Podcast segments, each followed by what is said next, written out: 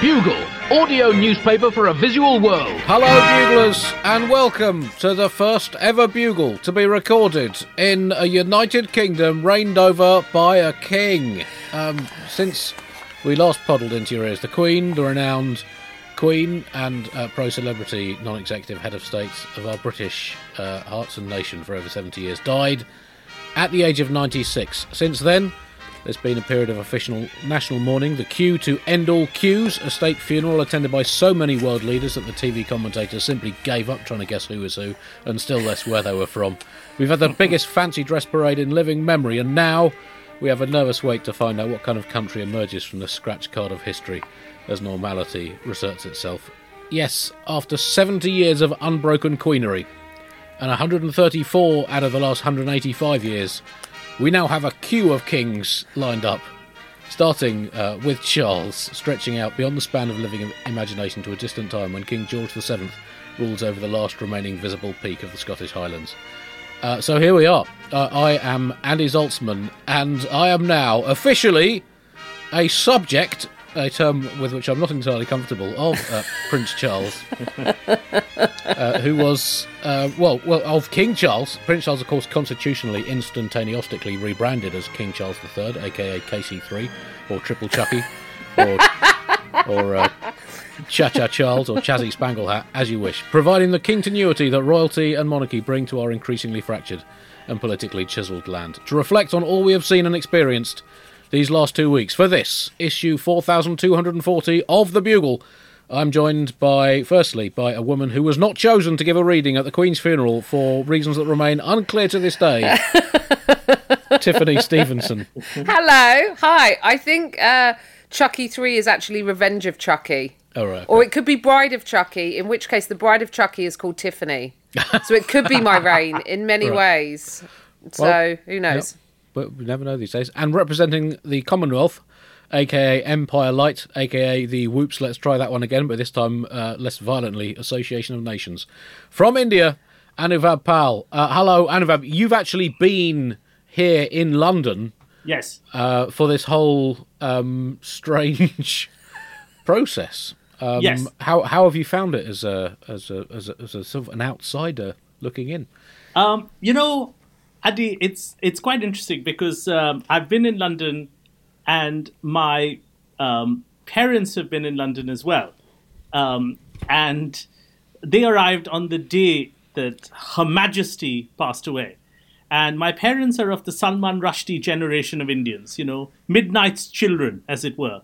And they wanted to go to Buckingham Palace on the day of her demise.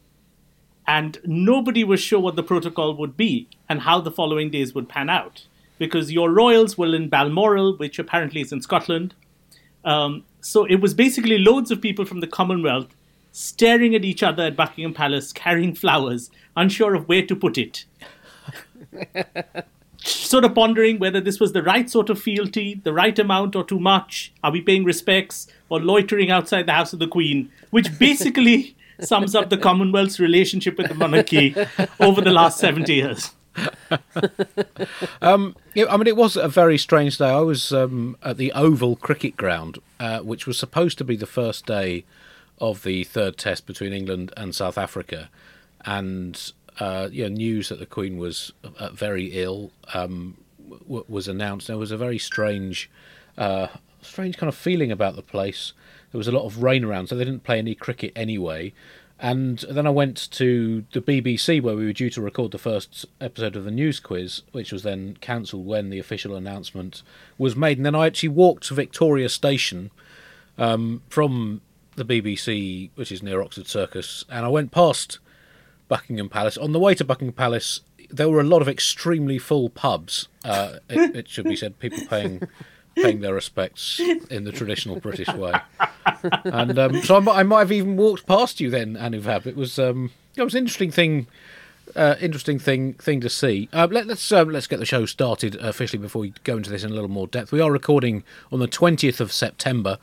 Um, the uh, the funeral was uh, yesterday as we record, so the national period of mourning is now over. But looking back in history, this week in 1857, Anuvab, the siege of Delhi Yes. reached a rather brutal, um, somewhat murderous conclusion in the kind of history we in Britain prefer to flatly ignore. Uh, Yes. Because um, it's more convenient that way. We don't want to have to rewrite the history out of which we'd already edited stuff like that, uh, because it makes us feel uh, a bit awkward about some of the more imperial era relics that we uh, like to uh, feel proud about on important state occasions. Uh, I'll now share with you, Yes. Anuvab, everything I was taught at school about the Indian Rebellion of 1857. Yes. Oh, there you go. I hope that was illuminating uh, for you and, and everyone else. I, I've always wondered, Andy. I've, I've seen some of your history books in Britain, and it basically goes from the Battle of Trafalgar straight to defeating Hitler. and I wondered if you had any suggestions, Andy Tiff, on if you had to you had to fill those two hundred years with history, any nonsense, because you don't want to cover the empire. Fair enough. Yeah. What would you fill it with? Would it be cricket statistics? What would those two hundred years? Well, definitely. Lindy Hop. Definitely, definitely for me, you know, the, the career of W.G. Grace and the uh, Yes. the, uh, the birth of international cricket that, that came about, the greatest uh, um, uh, peace and joy creating force the world has ever known. So uh, I'll probably go with that. Um, on the 21st of September, three years after that, 1860, the Battle of Palikao in the Second Opium War uh, was a decisive uh, British victory. The Brit- Britain's strategic objective in the Second Opium War was the legalisation of the opium trade, uh, as we tried to consolidate our position as the Pablo Escobar of the 19th century. Uh, soon after that, British troops burned down the Chinese Emperor's uh, summer palace. Again, let me check my school history notes for a few more details on that one. You're all welcome. Uh, remember, as the saying goes, those who are ignorant of history are doomed not to be haunted by its harrowing lessons of the depravity of humanity. Um,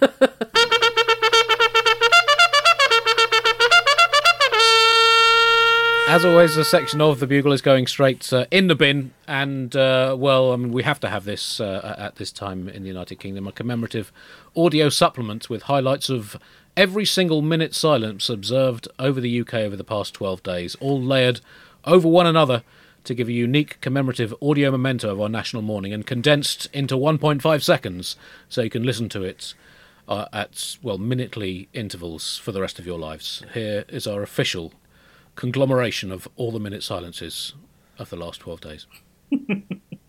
You've spoilt it, Anuvab. Sorry, You absolutely sorry. spoilt it. Let's, let's have another go. Let's have some, can we have some respect? Disrespectful. was very disrespectful. Let's have another go. I'll, I'll, I'll set the clock on it. We've got to do a second and a half. Hang on. Here we go. That'll do. Um, also, uh, in the bin, a special uh, interview this week with uh, Sir Strangeford Pumperty Grafton, the Royal Crown Sergeant Trainer of the Noggin since 1947, who gives the Bugle his exclusive tips on how to strengthen your neck muscles to cope with a life of 24 7, 365 crown wearing. Uh, plus, added tips on how to sleep without your crown falling off. Because I know uh, the new king is an avid listener of this show. Also, uh, we have some of the history of the uh, neck exercises performed by monarchs to hone their crown supporting musculature. Here's a little snippet uh, from that interview. Uh, well, Andy, the average crown weighs, of course, 120 kilograms. Uh, Queen Victoria, by the midpoint of her reign, had a neck like an absolute wildebeest. Uh, It was quite strikingly beautiful in a certain light, according to uh, Benjamin uh, Disraeli. That came, of course, from years of balancing a seal on her head for an hour every morning before breakfast, um, uh, on the advice of my predecessor, the Earl of Buckinghamshire. This, of course, was the origin of the kipper as a breakfast food. Uh, it, it was something that both the seal and uh, Her Majesty Queen Victoria were prepared to eat whilst they discussed affairs of state. And going further back, the trend for elaborate neck ruffs during the uh, reign of the first Queen Elizabeth in the 16th century originated, of course, from her extraordinarily large royal neckulature, seen at its most potent, of course, when she headed a flaming cannonball off the white cliffs of Dover directly into the Spanish flagship El Butragueño in 1588, a turning point in the defeat of the Armada. Uh, I'm, I'm afraid that the full interview is uh, is in the bin. Andy, can I just say this is Yeah. my first time encountering royal commentators. Oh, And of yes. course, they were out in, in all their glory. I think they had been waiting for years and years. This was their sort of major test match, if you will. And I think after day four, it was really difficult for them to say something insightful uh, Yes. and not repeat Day their four? Day four? Day- M- minute 35, Tiffany. Yeah, yeah, that's better. yeah. That's better. yeah. Well, one of my favorites, I think, by day six was a gentleman saying, It was a delight to meet her and she was wonderful. And he'd said this a few times. And then the the main guy said, Well, is there anything you have to add? And he said, Well, she asked me, Is that a door? And I said, Yes, ma'am. That was the kind and warm person she was. And I think I think that's when anecdotes have reached their complete nadir. Oh. You know, you have to. I don't know. I think we can compete with that. There was a the corgis had no idea of her status. That's good. Yeah. Um, and there was also the Queen's image in a cloud. Let's not forget the Queen's. We've seen the Queen's image in. Next, you'll be telling me she's on stamps. This is just ridiculous. You're seeing her on stamps. You're seeing her on coins. She's everywhere. Um, that was within. That was in the first day. That was like the first day of commentary on it. But actually, on the first day, like on Monday just gone, I actually got my period out of respect for the Queen. It's what she would have wanted. Um, I do actually call it trooping the colour. So that Well, I mean, it was it was interesting, wasn't it, that the things that were announced as being out of respect uh, for the Queen, and we saw this particularly in sport.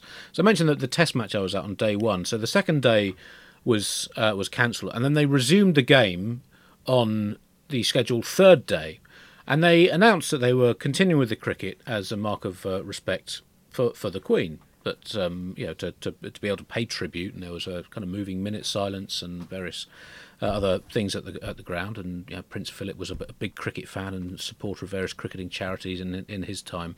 But football cancelled all of its games out of respect for the Queen.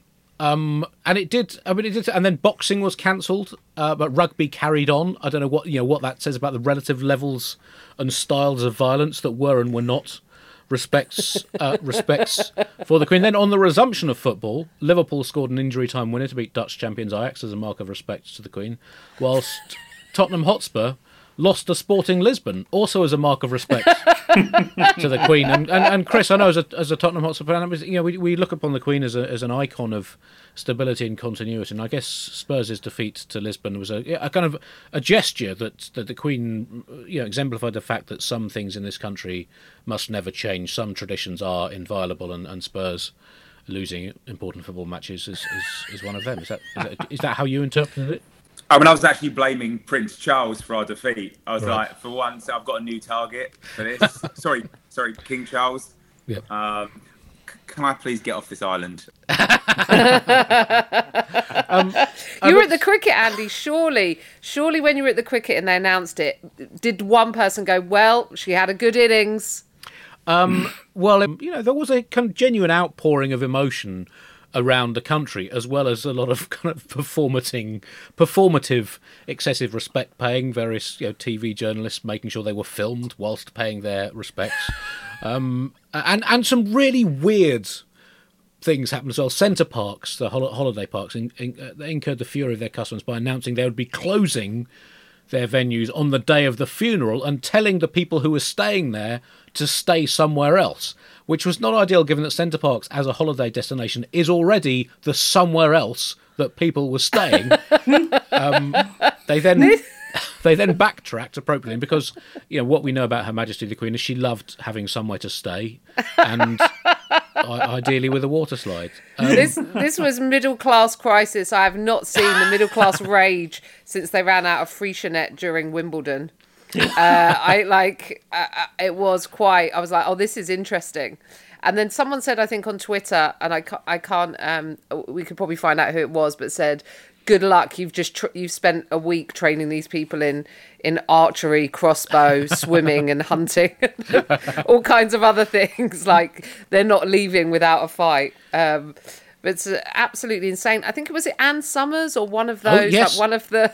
Well, I mean, I mean, it has to be said that businesses paid tribute to the Queen in some of the most moving social media posts in the five billion year history of this country. Um, Legoland theme park tweeted a picture of a Lego Queen uh, because I think the Queen's reign will be remembered as the reign in which more children played with Lego than any other monarchs. Um, Anne Summers, as you mentioned, the undergarmentier and bedroomial accoutrement retailer, uh, also paid tribute in a tweet because no, I've got no idea why they did that either. no, I mean why? Do it. The Why? Queen loved our edible knickers, our edible thongs. I mean, we're going to take a day off selling this because people need time to really sit with their feelings, um, but not in that way.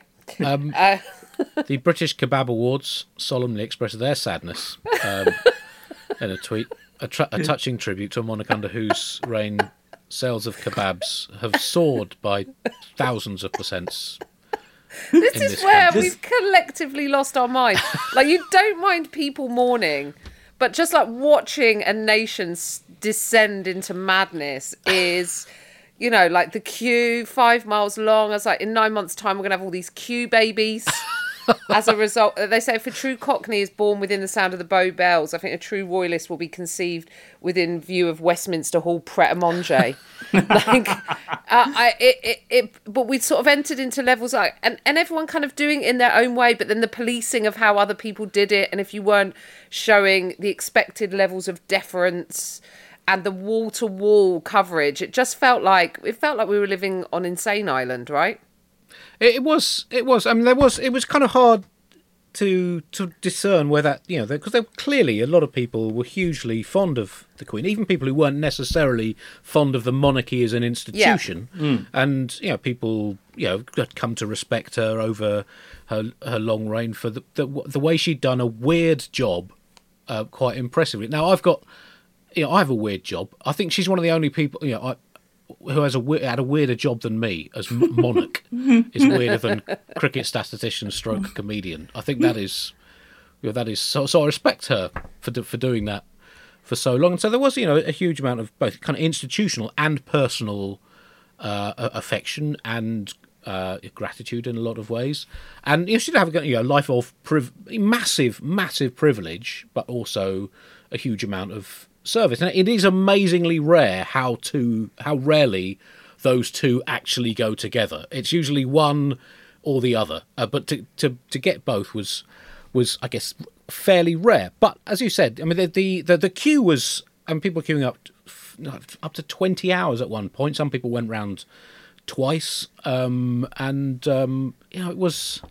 You know, well, it, it's quite amazing. They, they, the British addiction to queuing Yes. and this kind of desire to feel part of a of a historic moment. I can sort of you know understand uh, understand. There was a lot of complaints about queue queue barging uh, as well from various TV celebrities and politicians. Beckham queued, didn't he? There was like a lot of respect for the fact that Beckham Yeah. queued. He joined at two in the morning. Yeah. I would, I was almost tempted to go down just to do a couple of hours in the queue to get the vibe, because I definitely think the Beeb are going to announce casting for the Q.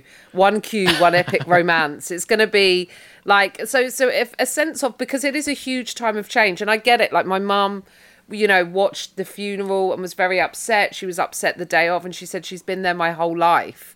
So for someone like my mum, I can sort of understand that sort of sense of constant. Um, what I don't understand is when other people are told off for not paying those uh, Yes. Yeah, yeah, absolutely. same levels of like kind of res- you know uh mourning or what what's considered respectful or or or not respectful i suppose like like the even people talking about Meghan holding hands with Harry like the the level of commentary on that sort of mad you know like people on twitter and i was like are these people for real? Like she's holding his hand. She has to make it all about herself. But like pearl clutching like they were like hollywood movie stars like whatever next the show an affection in public in a time of mourning. You know like i was like what do you what do, how do you think humans should behave? Like keep a respectful simmering resentment from each other you know like that that actually so so it just if people felt unhinged. Maybe i was on twitter too much but it definitely felt unhinged on twitter.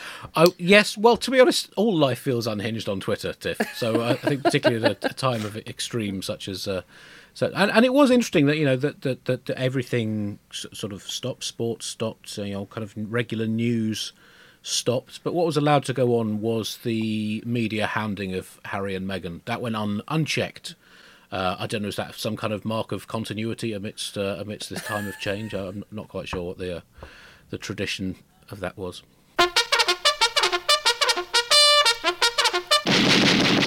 Just this is my first time encountering you know, what mourning in Britain entails.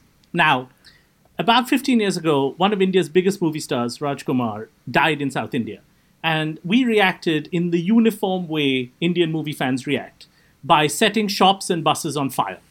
and it was perfectly understandable because that's that's an understandable way of reacting. He was a big movie star. There were giant posters of him all across South India, and we set buses and shops on fire. So immediately the police were called out, and it was a natural outpouring of grief. It makes sense. The buses were empty. Fair enough.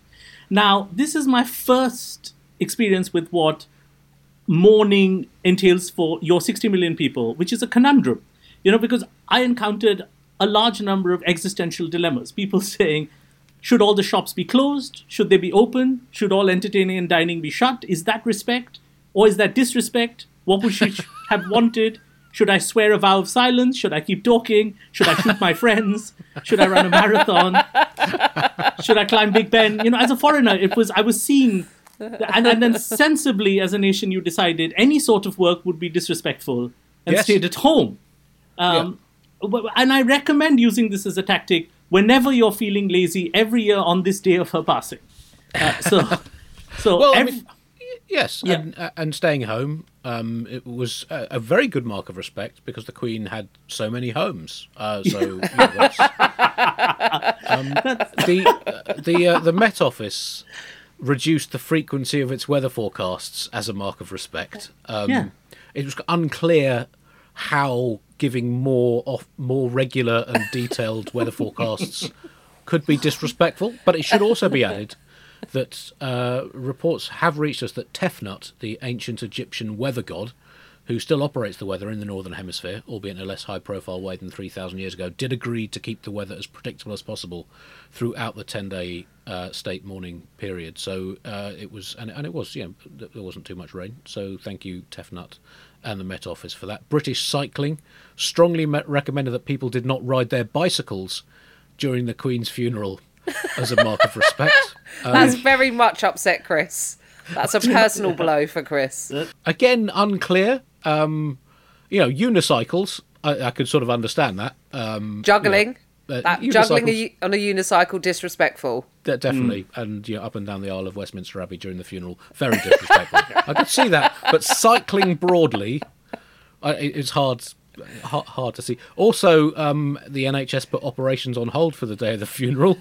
um, uh, and GP surgeries were closed. I don't know if that was a mark of respect or just basic staffing logistics, but either way, that, that didn't seem appropriate. And the petitions page on the Parliament website was shut down until after the period of mourning, just in case an opinion should be promulgated at this sad, sad time of national reflection. So I just had a quick question, Andy um, and Tiff, on what you guys think of this.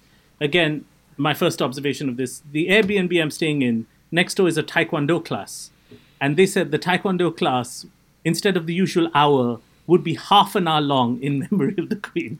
and and I just want to know is if that's something she would have wanted, uh, if, that was respectful, disrespectful.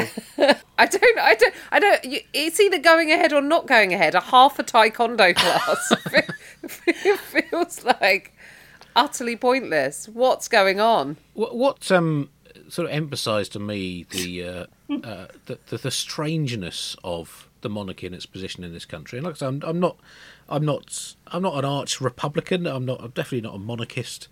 Um, it's a, it has a strange place, doesn't it? That it's massively anti-democratic. But if we had a vote on it, all the polling suggests that people would vote to keep the anti-democratic institution, and it's you know a lot of people love it, particularly in the older generations. A lot of people are pretty sceptical about it. I think quite a lot of people are fairly ambivalent uh, towards it. But it's just the the instant promotion of uh, of the bookies' favourite uh, Prince Charles to become king. Um, with literally not a heartbeat missed. Um, I mean, there were, it's it did emphasise how strange it all is, and you know, we're having to rejig our, our national anthem, of which a- as repeatedly stated on the Bugle, I'm not a fan. Um, a- appealing to a deity that I don't believe in to save someone who already has the best medical care and security detail money can possibly buy. I believe they're wasted words, apart from it being a musical dirge. Uh, but there have been other promotions and reallocations. There have been reprincings. Uh, Wales has had a princessimentation of um, uh, William's uh, wife, uh, Kate. She's now Princess of Wales. Camilla Prince Charles's uh, wife has been of- officially consortificated, I believe is the uh, technical term, and Prince Andrew uh, has been left in the care of two corgis. So it's, it's all changed. The Queen Consort sounds like the last chocolate left in the box after coffee and orange cream. That's a horrible title, is it not? it really is. It really is. Oh no, just there's only Queen Consorts left. I don't want one of those.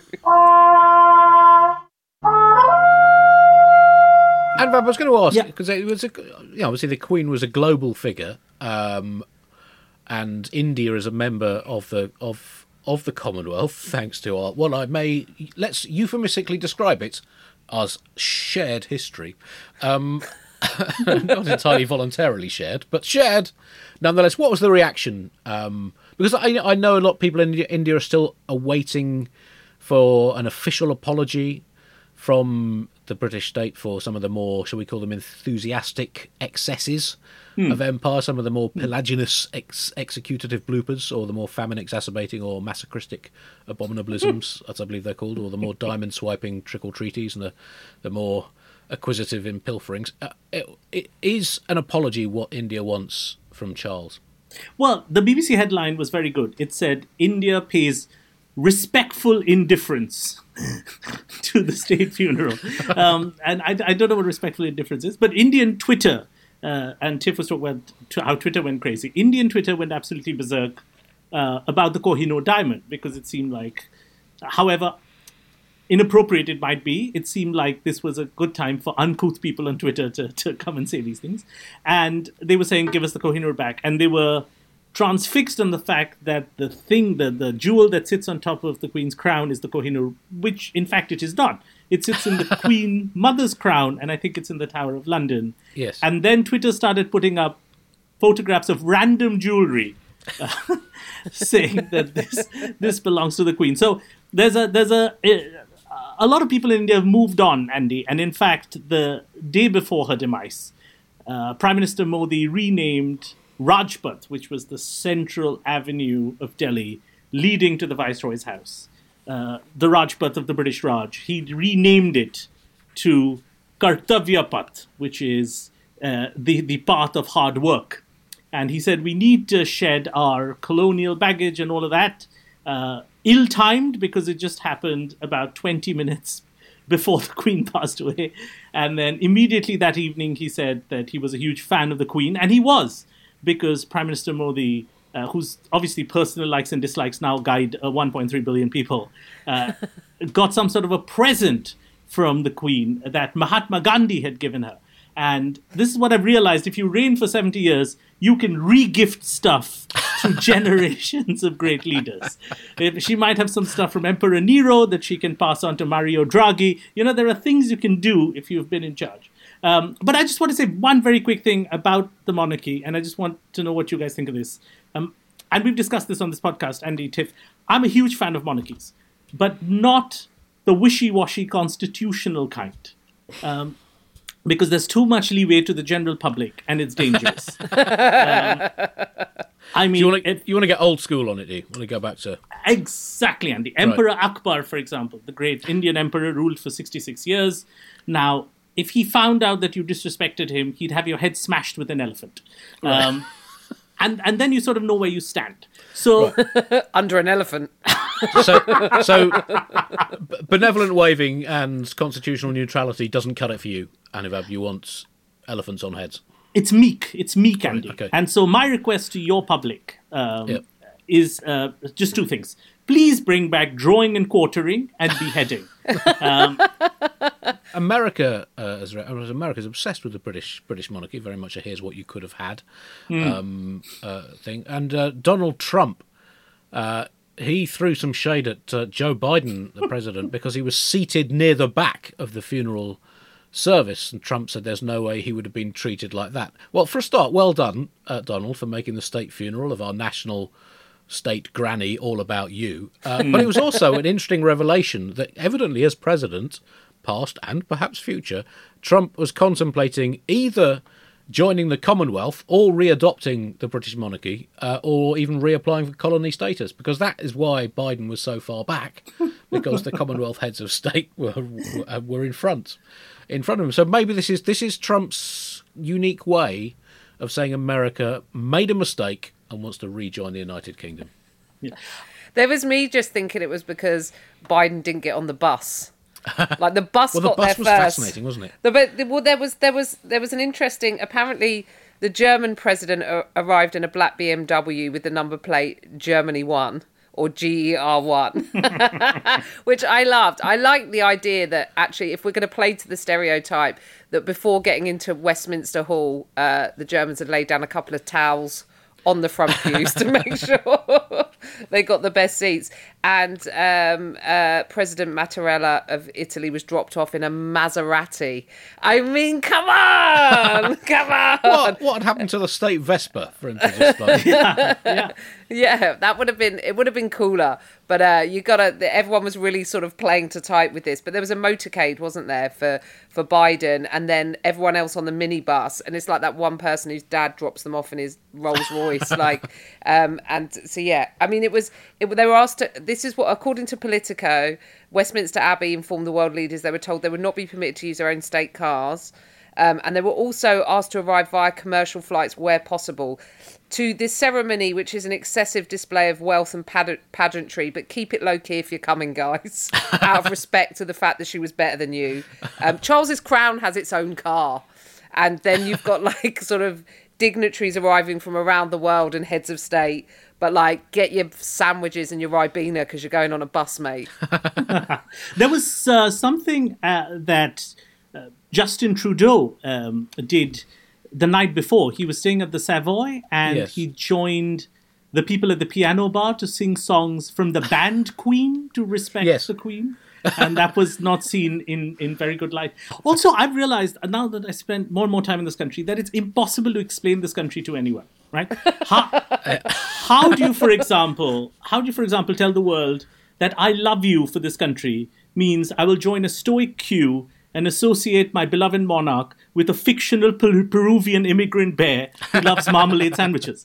I mean, how do these things connect? How do I go back to India and explain to people that these four disparate things are connected? Well, it is. I mean, if if you try to start understanding Britain and all its rituals, um, you've made a massive mistake. You, you you have to just accept it. But it's part of being British. You just accept it. You don't question it. You don't examine it. Um, the, the the funeral was a fascinating occasion and and spectacle. Uh, you know, the Queen was you know, viewed as you know, exemplifying the, the best of British modesty, peacefulness, humility, and uh, what better way to pay tribute to that than by a mile long procession of military personnel tooled up with everything from machine guns to whopping great swords to a tactical nuclear weapon disguised as a fancy hat. Uh, it was an extraordinary procession, also a total sellout, huge, uh, huge crowds. Um, mean, certainly the biggest crowds in London since the um, protest in favour of a second vote on Brexit in 2019, another moment of shared communal loss and emotion.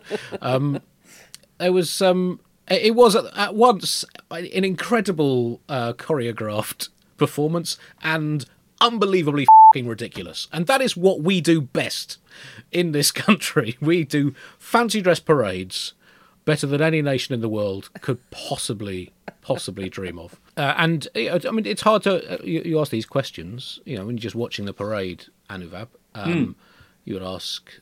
Uh, well, a number of things about the the uh, you know, the the, uh, the the funeral itself, then the parade. I mean, why was Boris Johnson there?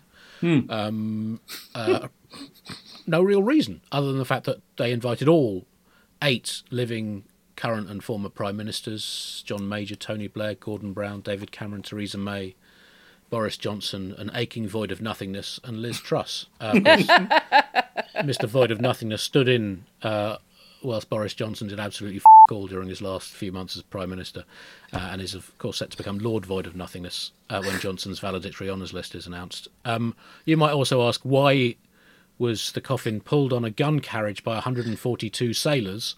Yeah. And that, of course, was in tribute to Geoff Boycott's series turning innings of 142 not out the SCG in the 1970 71 Ashes. Another question you might have asked watching the funeral is why do the dr- drummers s- put their sticks under their noses whilst drumming? I don't know if you noticed, they do a little bit of drumming and then the, drumsticks go up. Under their nose. So I did a bit of research into this, and uh, it's because they it's a tradition that goes back to the uh, 18th century uh, that uh, drummers uh, in the British military have to smell that their drumsticks are made of wood. Uh, because this came after a disastrous defeat during the War of Percival's Cheek um, at the Battle of Denis Charvet, uh, where French agents snuck into the British encampment, switched all their drumsticks for cheese straws, and rendered the British infantry unable to march into battle in time. Because the drummers' cheese straws disintegrated to crumbs within the first three minutes of the advance. Ever since then, all drummers have to sniff their drumsticks for cheeseness at least every eight whacks. So um, That blows out my theory. I always thought it was so they could drum a bit and then go, oh, look, moustache. also, and d- apologies, buglers, if I have said this before, she did exemplify hope of a more egalitarian future for this nation because the Queen lived a very long, healthy, happy working life, still working until days before she passed away. Uh, she was given a regular income, somewhere to live, no questions asked. So essentially, she was a trial scheme for universal basic income, uh, which is often put forward as a, as, a, as a means of dealing with some of the economic inequalities of our times, often derided as costly and effective lefty twaddle. But the Queen showed how well it can work, which makes the Queen the most effective left wing political and economic experiment in British history. So let us give, her, give, uh, give credit and thanks to that. I mean, some people say that you know the monarchy is what makes us as a nation. Uh, other people say it, it restrains and restricts us as a nation. I think both sides are right, essentially. Uh, so, I, but I can't see it changing in the next 50 years, by which time I fully intend to be one or more of living in space with Elon Musk and his band of time travelling renegades, or UN Secretary General, or world number one ranked tennis player, or dead, or host of Last Week Tonight. So it's not really going to affect me too much in in my lifetime. And I think there's so many more things that are more urgent to address in this. I would like to like to see it scaled back, and I, I, the, the sort of pomp and the tradition leaves me a little bit cold. But I appreciate that you know a lot of people uh, like it. Um, but um, I, there's so many more things about our political system that I think are more urgent. Whether it's our first past the post system, political patronages, and uh, the House of Lords, and you know, seventy percent of the cabinet electoral roll. being privately educated. Yes, so I think there's the things there's, there's things that we need to address more urgently than one of the few things that has actually been discernibly functioning uh, as it's vaguely supposed to. If you had to do one job for seventy years, uh, what what would you what would you most like to do? Well, I'd like to be a monarch ordained by God. I think it's a pretty right. good job. That's- I think it's if you, yeah, it's definitely better than being, you know, petty Indian comedian traveling the world. Tiff, anything you'd I, like to do for I was going to say I quite like being a petty comedian traveling the world. so if we could just keep this going, um, or, uh, you know, and also film star, you know. Right. So let's let's work on it. Let's work on it. I mean, uh, yeah, could I? You know, would I enjoy? Part of it is like how much do you enjoy bagpipes? You've got to bear that in mind if you're going to be a queen or a king, because that's how you're woken up in the morning. A Yes. piper wakes you up, and you know, uh, listen, my dad's Scottish, but he's like, um, you know, your bladder bag, the bla- the old bladder bag's going off. You know, he's not he's not a mad fan of it. Um, and I live with a Scotsman who is not, um, you know, overly effusive. He's like, I don't mind it a bit, but it's quite overbearing. So you've got to bear that in mind. If you're going to be a monarch, that's what you're waking up to. That's your alarm clock. My alarm clock currently is is my cat vomiting in another room of the house, Right. which is quite an effective alarm clock because nothing will get you out of bed quicker than from another room. That's quite similar to bagpipes in many ways. if, you keep, if you keep squeezing the cat to make sure it's got it all out. Uh, there was a lot of bagpipes at the funeral, which I'd assumed was, you know, like, they- like they, they, they knock on the Pope's coffin, don't they, to check that he's dead. And I think that's what we do with monarchs in this country is we play bagpipes for an hour, knowing that if you're not 100% dead at some point, you're going to say, sake, shut that racket down. Um, it was. I mean, it's a long time to be to do a job. Uh, the population of the world trebled from 2.6 billion to around about 8 billion under the Queen's reign, as she unleashed an era of unquenchable romance. Uh, as the uh, I thought you were going to say. I thought you were going to say the uh, the banging era, an era of banging. Um, this was this was a stat that I uh, I found quite interesting. That the oldest MP to to be in Parliament uh, during the Queen's reign was born in 1871, and the youngest was born in 1996. Uh, so that's that's a long time. That's 125 years worth of births of MPs. um, there were 15 prime ministers, uh, 16 uh, if you include the aching void of nothingness during uh, the Queen's reign. Well, listen, she saved us from Boris doing a speech at the funeral. like that She- is like the Queen has got some. Mwah, you know, she knew what she was doing. Achievement. Yeah. Uh, there have been 71 England cricket captains, um, uh, from Donald Carr and Molly Hide to Ben Stokes and Nat Siver, and 31 Secretaries of State for Education, or variations on that post, which really should tell British children how low they are in our national priority list. Well, look, we are running out of time on this bugle. We did have quite a lot to get through in terms of British politics, but I think that might have to wait uh, until next week. And also, then the, the incoming Truss government uh, will have uh, unleashed what it's euphemistically calling a fiscal event. Um, uh, it's like an emergency budget, uh, but they're calling it a, a fiscal event uh, or um, panic-ridden shitstorm. I believe is the official uh, economic uh, terminology. We will report back on that um, ne- next week. We have also run out of time to cover other major news stories, including the chess grandmaster anal beads conspiracy. Which might be the greatest news story in the history of all humanity, um, with all due respect to the Bible writers and uh, other historians. Um, uh, I mean, it's just it, uh, we can't really go into it in superficial. This is a story that requires a full, a full analysis. We're going to save that uh, for a future bugle um, because this has been a time of, well, of uh, uh, of sadness, of loss.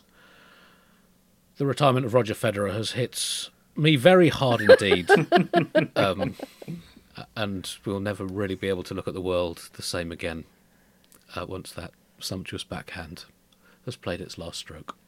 Um, thank you very much uh, for uh, uh, joining us for our um, British 10 days of mourning and national fantasy special. Um, don't forget to buy tickets to the Bugle 15th anniversary live tour shows available online now from any computer you can get your hands on. Uh, shows in London on the 15th, which I think is sold out, and 22nd of October. In Glasgow, are we add- adding an extra show in Glasgow, Chris? I don't know, Andy. Are Oh, we? Well, we'll sort that out. Let, let's uh, let's try and sort that out in the next uh, uh, couple of days, um, out of respect uh, for Her Majesty. Uh, Dublin and Birmingham. Um, details on the internet, also at thebuglepodcast.com, which is part of the internet. I'm also doing some uh, Satirist for Hire shows in mid-November. Uh, details also on the internet. Uh, Tiff, anything coming up? Um, I'm doing Aberystwyth uh, Comedy Festival on the 1st of October, I think. So I'm doing my show Sexy Brain um, at that. So yeah, buy some tickets to that. And I have other live shows. But if you just go to my Twitter at Tiff Stevenson or the Instagram, you can watch clips of me um, losing my mind uh, and uh, and find out where I'm where I'm playing live shows. And have I Uh, Andy, I'm still getting over the words chess and anal beads in the same sentence. so I've been quiet for a while because it's it's been. I, I don't know whether this episode is about homage or anal beads. I'm a bit uncertain of, of how much respect to pay. But um, our podcast, Our Last Week, has restarted, and uh, we are uh, doing a podcast about conundrums from India, um, and it's available where podcasts are available. Um, and I'm doing a live show at Market Drayton, which is a town in Shropshire. And the show is about Lord Clive, um, uh, em- whatever he was of India. and he came to my hometown with some intention, so I'm going to his now. Revenge 250 years in the making. exactly. And that's on Thursday, the 22nd. Um, so by the time people listen to this, it'll be done. Uh, thank you uh, for listening, Buglers. We'll be back next week.